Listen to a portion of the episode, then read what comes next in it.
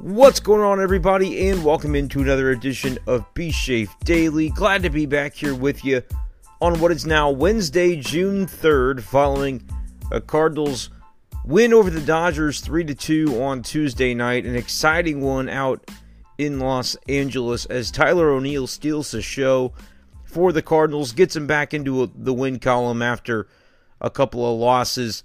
Wrapping up the Arizona series, they lost that final game and then losing on Monday to the Dodgers did the Cardinals by a score of 9 to 4 in that one. A lot of content that we would have to discuss here since we last did the podcast. I told you guys late last week that you wouldn't hear from me for a few days as I was away for Memorial Day weekend. But bouncing back here, here's what we're going to do tonight since it's late night. The West Coast games continue to just absolutely do a number on our sleep schedules. We're going to talk about this most recent game, the 3 2 winner by the Cardinals over Los Angeles on Tuesday. Not probably going to get into the previous couple of games, as not as interesting to talk about the losses anyway. And we've got bigger news to discuss as the Cardinals lose Jack Flaherty for the foreseeable future. So, talking about what that means for the Cardinals' rotation moving forward, definitely bigger news than getting into the minutia of some of the weekend games. So that's the way we're going to approach this podcast. Appreciate you guys for being back on board with me here. Go ahead and hit the subscribe button wherever you find your podcasts so you won't miss any future episodes. Let's first get into the game from Tuesday, and then we'll talk about Jack Flaherty a little later in the show.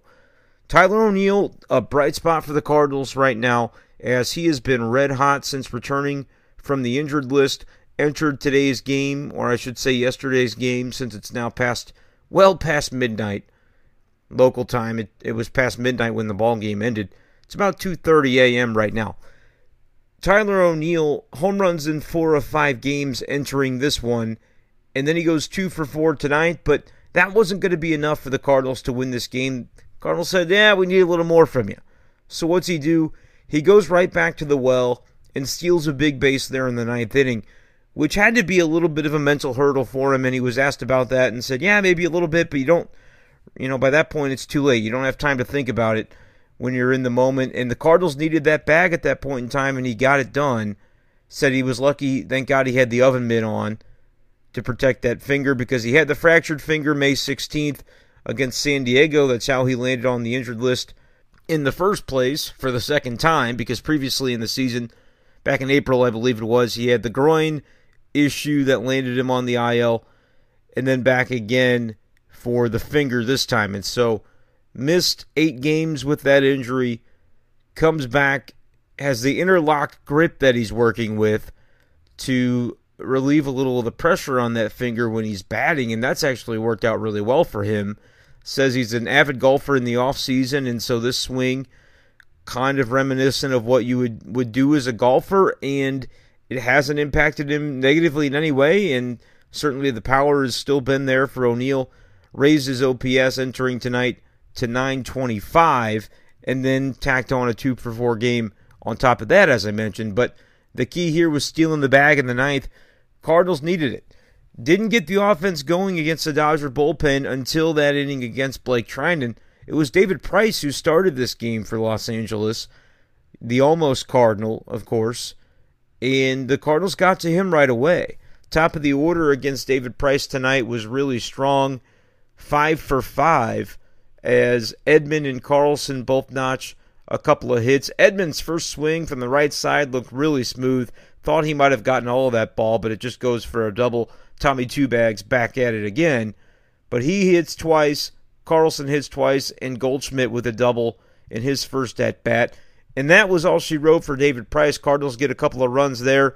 Bullpen, Joe Kelly comes in, does a nice job to keep it right there. And for the middle innings, innings two through eight, essentially, the Dodgers hold the Cardinals off the board. John Gant, the starter for St. Louis, continues to just get the job done. And I saw some commentary I, I saw from somebody that I respect, but I saw a tweet that suggested John Gant might be the worst starter in Major League Baseball. I thought that was a ridiculous take. I didn't say anything about it, but uh, if you're listening to the podcast, love you, but that was that was a wrong take. I get that the whip is really high. He pitches around traffic in literally every outing that he has. But at some point, you do have to give a guy credit for what takes place in the baseball game. And I'm not saying it's sustainable. I don't think that John Gant could do this cowboy Houdini routine all throughout the remainder of the season and finish with an ERA practically higher than his whip. If I'm not mistaken, his whip was a little over 1.5, I believe, coming into this game. His ERA after it is down to 1.60, six scoreless innings for John Gant. But for right now, whether it's sustainable or not, I think you got to give the guy credit for what he's been able to accomplish. He's pitching to his defense. He's walking guys, had three more walks tonight, but it's not been debilitating for him because he's been able to scatter the base runners and find ways out of innings. Tonight he got, you know, lucky, which you could say has happened in many of his outings, which is why you could, you know, criticize him as a starter if you want, but the ERA for what it is right now is really special. It's keeping the Cardinals in games, and certainly tonight in the sixth inning got the benefit of defense. An incredible catch by Tommy Edman with the hops at second base to snare a line drive, and then Dylan Carlson, the center fielder, on the sinking liner was able to get that ball into his glove to end the inning. John Gant, six more innings, scoreless. I don't know how he does it. I don't know that he's going to continue to do it, but for right now, Cardinals will absolutely take it, especially given the Jack Flaherty news, which we will get into here in just a few minutes. But taking that 2 0 lead did the Cardinals into the seventh inning. Giovanni Gallegos gives up the homer to Matt Beaty. Uh, Gio has been one of the Cardinals' most reliable relievers over the last couple few years. It's just one of those nights. Uh, of course, he did come back for a second inning of work, and the Cardinals, again, in a position where they really needed it because they just haven't been able to trust the middle relief types out of their bullpen, and that's gotten them into some jams of late. But in this situation, Mike Shildt said, We're just going to stick with Gallegos for a second inning, ride him until the wheels fall off. Fortunately, they did not. Gio able to get through that eighth, which set up the opportunity for the Cardinals to mount the charge in the ninth inning, which was led by the Tyler O'Neill stolen base. So let's get back into it here's how O'Neill made the impact. And if you missed the end of the game, we're going to break it down for you because understandably it was pretty late by the time this thing got over. So O'Neill steals that bag. Edmundo Sosa, who has really impressed me with what he's been able to do in regular playing time so far this season in the absence of Paul DeJong. At shortstop, he's done a fine job defensively, as we've talked about on the show. And in this case, offensively, which he's had good offensive numbers as well, started to trail off a little bit but came up with a really clutch hit here, and it was all situational hitting. He sees Tyler O'Neill take that base. He's facing Blake Treinen, a guy with a lot of movement on his pitches. They were alluding to it on the broadcast that this is a guy who, wow, his RPMs, his his vertical, his horizontal movement on this breaking stuff in an era where we're talking a lot more about, you know, potential foreign substance use, things of that nature to get extra movement on pitches kind of thought the broadcast was kind of winking at that fact with uh, Blake Treinen, who's who's always been nasty, but has certainly had had those those type of effect on his pitches this season. But then again, I saw a video of Brandon Woodruff, the starter for the Brewers, going to his glove. Somebody compiled it on Twitter, going to his glove constantly and showing the RPM increase. I think this is stuff that's going to continue to happen, and as fans and, and media and YouTubers and different people, you know, Jomboy really came to prominence with the Houston Astros situation and the way he was the super sleuth to try to uncover a lot of what was going on with with the trash cans situation a couple of years ago. And so you got guys like Jomboy, they're going to be out on the lookout for this kind of stuff. Guys go into their glove with their pitching hand constantly that's probably a sign that they've got something in there that MLB should check out. And so we'll see if anything continues to come of that this season. I wasn't watching Treinen closely enough to know if he was going to the glove or not, but uh, certainly that was it was kind of a, a, little wink and a nod, I think, by the Cardinals television broadcast tonight with regard to Blake Treinen. But nevertheless, gets into a situation with Edmundo Sosa where he's just trying to to put the ball on the ground. He's showing bunt. Guys crafty on the mound. You're going to be crafty at the plate. And Sosa said after the game, once O'Neill had taken that base, it shifted his mentality entirely for the at bat just to say, hey, we got to play some small ball here. I got to find a way to move this runner over. and that means usually getting the ball on the ground. Tough to face a pitcher like Treinen and be able to get the ball on the ground where you want it. Hitting it to the left side of the infield is not necessarily the way to get the runner over if they're able to get a glove on it. But in this case, they weren't able to do so. Total chopper off the bat of Edmundo Sosa gets through the left side of the infield and scores Tyler O'Neill. Easily one of the fastest players in baseball. Edmundo Sosa was asked after the game, Who's faster between you and Tyler? And he had a smile on his face and he said, Tyler. Edmundo uses uh, interpreter Antonio Mujica, the Cardinal Spanish interpreter, to answer most of his questions, but to answer this one, he just laughed and said Tyler.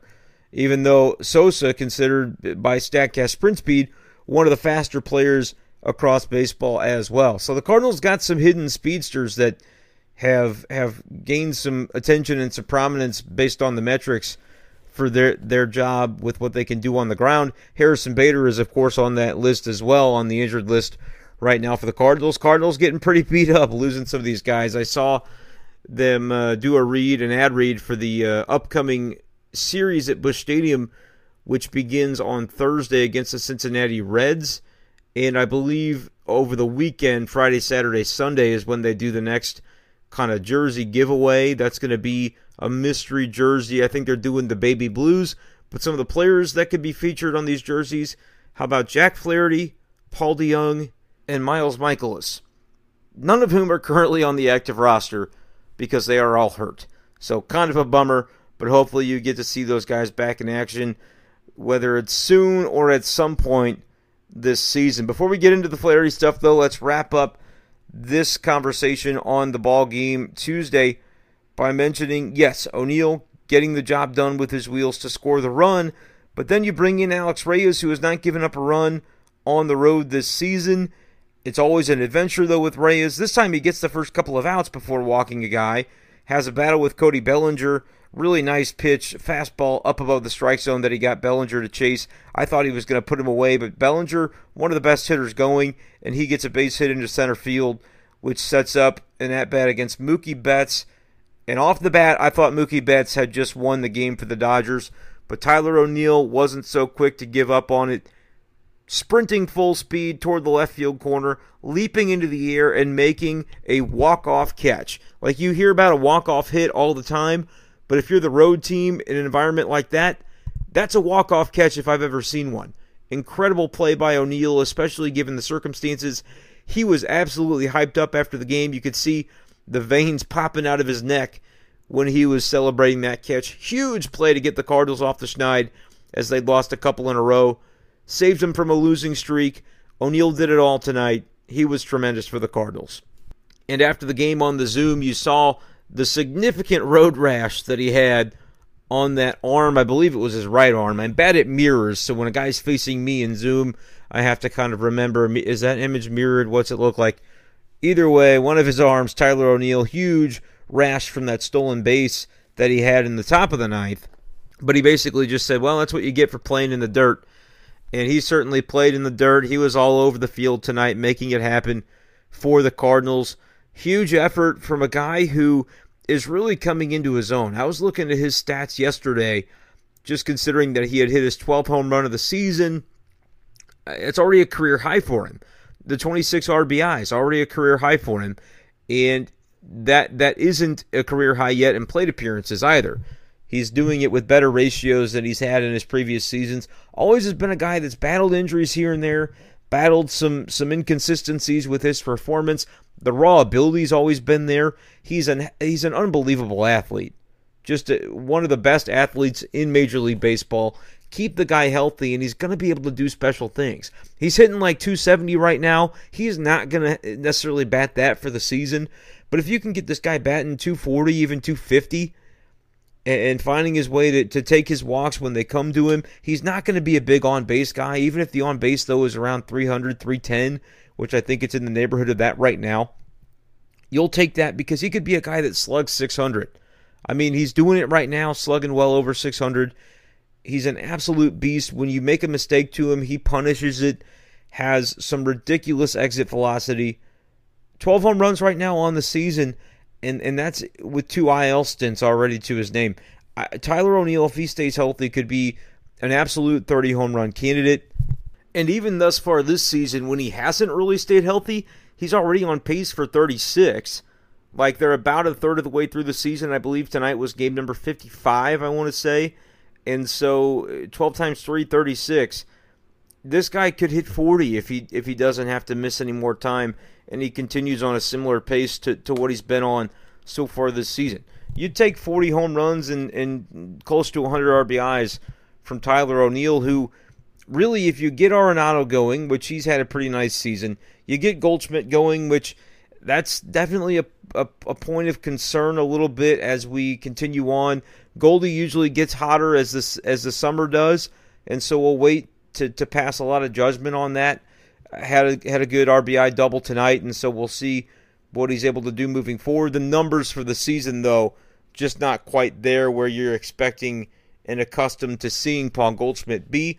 But my point is, Tyler O'Neill doesn't have to be the best hitter in the lineup, or even the second best hitter in the lineup, or even if you get Dylan Carlson, where I think he's capable of being, necessarily even the third hitter in the lineup. And right now, Yadier Molina is, of course, riding pretty high, starting to come back down to earth, but the OPS still at 824. And so you've got these other bats in the lineup that can can help you, and you don't have to have Tyler O'Neill do it all by himself. But if he can be that power bat, he can be that number five hitter. That's where I think he would fit in really well if he can consistently get the job done. Tonight he's batting sixth. I think you've got to drop Yadi back down a little bit. Like I said, he was riding real hot, but you're looking lately a lot of offers, getting the average down a little bit lower in the 280 range. OPS at 824. So I think where Tyler could settle into a nice groove is maybe in that five hole. But the point is, he's hitting no matter where you put him. And that's a huge benefit to a Cardinals lineup who's going to need some help. Absolutely going to need some help. And I, I, I don't see how the Cardinals uh, can necessarily expect to get it done without making a couple of trades, really, before the trade deadline at the end of July, a couple of months away. And that's going to be where we are going to be shifting our focus in a major way on the show and on Twitter might even break out some trade polls once again. The first name on the list is going to be Max Scherzer because the Cardinals, not only in the lineup will they, I believe, need some help as the season goes along because their depth is being tested in the outfield for sure. If you have O'Neill back healthy, that's going to be huge. Keep Dylan Carlson in there. It's a big deal. Tonight, Jose Rondon got the start in right field, though, and he's not really an outfielder, he's an infielder emergency situation. I saw Matt Caesar was scratched from Memphis. They might be calling him up to help out this outfield depth tomorrow. We'll see if there's a roster move made. He's not going to, even if he gets some playing time, he's not somebody I expect to have a whole lot of an impact, though. And so you talk about where you could need help in the outfield if you don't get healthy. You could need help on the infield. If DeJong, you know, if he's injured or if he comes back and isn't the same player, if Edmundo Sosa isn't able to continue to ride the way he's been going, uh, he's tailed off a little bit as far as his offensive production is concerned. You just you're going to need some more thump in that lineup, I think, to be able to consider yourselves a, a real World Series contender. But where you're going to need some more help for sure is in that rotation. Jack Flaherty didn't necessarily injure it on the swing because it looked like at the plate he kind of grimaced and, and didn't look good evidently had felt it tweak a little bit earlier in the outing, the inning prior while he was on the mound, and then maybe aggravated it on the swing. But it's an oblique injury, and it's one that the Cardinals don't have any expectation that it's going to be resolved quickly. Mike Shildt said it's a significant injury. It is a tear. It's it's it is not one of those where you say they got off easy and he's going to be you know and with obliques, regardless, you're thinking four to six weeks probably. But in this, because it's just an injury that tends to linger. But in this case, you know it's going to be that because they said it was serious. They said it's significant off the jump. So it's not like they're going to string you along. I wouldn't be surprised at all to see Jack Flaherty hit the 60 day IL. They put him on the 10 day, but I, you figure 60 days, that's eight weeks eight and a half weeks. I don't think Jack Flaherty we see him within the next two months. That'd be a surprise to me. So I think post trade deadline, you know, maybe. But then again, there's no there's no guarantee of that. This could be a three four month injury. We just don't know. Cardinals like to think he would pitch again this season. There's simply no guarantee of that. Same thing they said with Miles Mikolas. You'd like to see him back. They just don't know. And you're not going to get very far in this rotation on wishes and rainbows, I don't think. Because you've got Johan Oviedo, who's been recalled. He has not looked good. I, I talked him up earlier in the season when he had that first relief appearance. It looked like he might have really made that leap in spring training behind the closed doors of the backfields. He hasn't looked good. Cardinals are in a position right now where they feel like they've got to throw him out there, though. Jake Woodford would be my candidate. I would not give Oviedo the next start. I would see if he can kind of settle into a role in the bullpen and, and see if he can kind of build on some some confidence out there in a, in a little bit of a different role, long relief type. Woodford looked good in his last outing. I I know he's probably not built up to throw five innings, but I don't really care. I think he should make the next start in Flaherty's turn instead of Oviedo. Uh, Ponce de Leon, I would keep him in that one inning role. I think Ponce can be an effective leverage reliever for this team. And I think the way to do it is go Woodford. If he can give you, you know, three innings, four innings, 75 pitches, 60 to 75, however much you got to stretch him out, uh, I'd say go for that. And then maybe by the next turn in the rotation, he's more of a traditional starter, getting you four, five, maybe six innings at that point if, if he thrives and does well. I just don't think right now Oviedo every fifth day is gonna is gonna work out that well. I think he's got a bright future, but I also don't want to see the Cardinals put him in a position that he's clearly showing he's not ready to grasp right now at this point in the season. And and I just think you go back to the well too many times without, you know, the definition of insanity. If there's no evidence that he's going to be different, maybe put him in a different role and, and see if he can thrive there as he works his way to being a consistent big league contributor. But elsewhere, you've got KK, who has had his trouble getting deep enough into games this year. You've got Gant. We've talked about what he's done. Do we think it's sustainable? Not really. Give him all the credit in the world for what he's done so far. But, you know, John Gant is your number five. You're feeling okay about that, especially with how he's performing. John Gant is your number two all of a sudden. Not really. That, you know, then you're you're reliant upon needing it because you don't have those more quality, consistent arms going elsewhere in the rotation. Wayno, Cardinals are going to lean on him. Going to have to have Wayno after Jack Flaherty goes down with a significant oblique injury. Who knows how long it's going to be? I don't see any way the Cardinals can get by without adding a starter, and they should have been looking to add a significant starter like Max Scherzer anyway. I don't know what it's going to cost you. I don't really care. I think I think you got to do it. I think you and look, I know that the other side can say, well, they're desperate now, you know, but if you let this slip away, the Chicago Cubs are in first place in this division, riding pretty hot right now, having overtaken you on this road trip. So, and you're going to get to see plenty of the Cubs still, and go head to head with them, and you know maybe maybe it's not the Brewers that are the top dog fighting the Cardinals for this division as I've been suggesting. Maybe it is the Cubs. Right now, it certainly looks that way. I wouldn't count the Brewers out just yet. It's a long season, but you've got to consider that the Cubs are playing good baseball. They've always had the the potential to do it within this lineup. If you've got Javi Baez, Kris Bryant, Willson Contreras, some of these big names playing to their capability, and if they can figure it out with their young pitching as they've started to, to do recently, the Cubs can be dangerous. Cardinals cannot rest on their laurels and just assume that what they have in house is going to get it done. You you've got to start looking to that. And I know the Cardinals have never been a team that's particularly active in June on the trade market. You know, they'll make the occasional move. A lot of times they're they're waiting to see how things play out. I wouldn't be surprised to see this season go similarly to that because they don't want to make a move from a position of weakness and thereby getting a, a worse deal for themselves. They they want to be in a position to allow themselves to have this play out.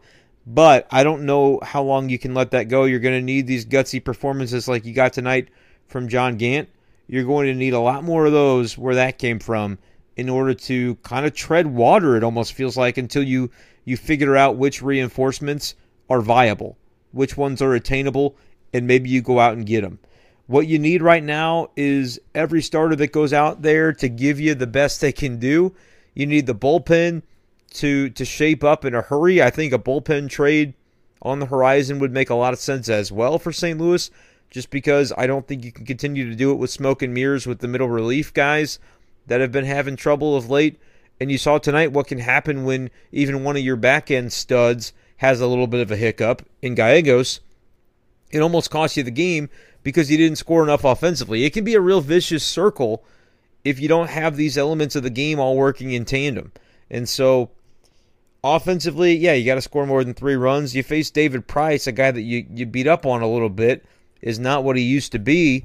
And so that's great. But once he came out of the game, it's like the Cardinals weren't able to get anything done against the, the parade of relief pitchers coming out of the Dodgers bullpen. So, you know, you've got to figure out which area of your team can kind of carry you through this time as the front office conceivably, hopefully, is looking to make those additions and reinforcements. But if it's not the offense, which oftentimes it has not been, there's just been too much inconsistency there. That's why I call on guys like Goldschmidt. They've got to step it up on a regular basis. You can't have Paul Goldschmidt OPSing 696. It's just not going to work if this team is going to go where they want to go. So credit to him for the double tonight, but there's you, you're gonna you're gonna need more of him, more from him, and you're gonna need power from him as well. Bullpen's not it's not sustainable to do what the bullpen has done to be as shaky as it's been, especially in the middle innings and in that second group. Even Genesis Cabrera lately, who I was counting in that first group, the top tier along with Gallegos and Reyes, has looked a little shaky as of late and so he's got to find a way to bring it back. You need Helsley's to step up. The Junior Fernandez is to step up into the void. If if voids exist in the back end of the bullpen, somebody's got to be there to fill it. Because right now, those are the two elements: the bullpen and the offense. They're going to have to carry you because I don't think it's going to be the rotation anymore. I just don't think they've got the horses right now in that group. I think they've got to be looking to make some additions. And if you're thinking about the young prospects that could maybe come in to save the day, Matthew Liberatore has not been that guy yet. You looking at his numbers in Memphis, it hasn't he hasn't been that guy yet. He's still feeling his way through. Zack Thompson, same way. The two lefties. I don't. You could see these guys at some point in the season. I just don't think that that's going to be the answer right now because they just haven't performed at the other level. So I, I don't know what allows you to think that they might be able to to make that leap right now. So we'll have to wait and see what it looks like, whether the Cardinals are able to facilitate some moves, and whether the group that they have is able to kind of hold serve, I would say, until such time that they can find some reinforcements. Cardinals are still in a solid position right now after the win over the Dodgers, looking at 31 wins, 24 losses on the season. Look, you know, this is an NL Central division that we knew would be kind of competitive top to bottom with the exception of the Pirates. The Reds are also looking pretty questionable at this point in time. Three team race Cubs, Cardinals, Brewers. I think that's totally within the realm of possibility right now, though the Cubs, eight of their last 10 to overtake the Cardinals by half a game in the division. The Brewers, three games up over the 500 mark, two and a half back in the division. So those three teams are right there. You got to beat up on those teams. You've got to basically tread water in the other games just to be able to let your front office know, which they should know it already. They went out and got Nolan Arenado. But say, hey, the onus is on you guys to have to add to this. We're going to have to have some help because no team can withstand the kind of injuries the Cardinals have had. And now you lose your ace. So that's that's serious business. We'll see how the Cardinals respond, especially on the field, but in the front office as well, as they look to to make a run still for this this 2021 season. They've got the pieces They've got the core of this team, but it's going to have to be supplemented in one way or another if the Cardinals are going to get where they want to go. That's going to do it for this edition of the podcast. Appreciate you guys for joining me once again. Would love to have you subscribe, get you on board for the full season if you've not made that leap already. Wherever you listen to your podcast, you'll find B Shape Daily there. So subscribe, give us a review, let us know what you think of the show. Appreciate you guys as always, but that's going to do it for this one. We'll talk to you next time on B Shape Daily.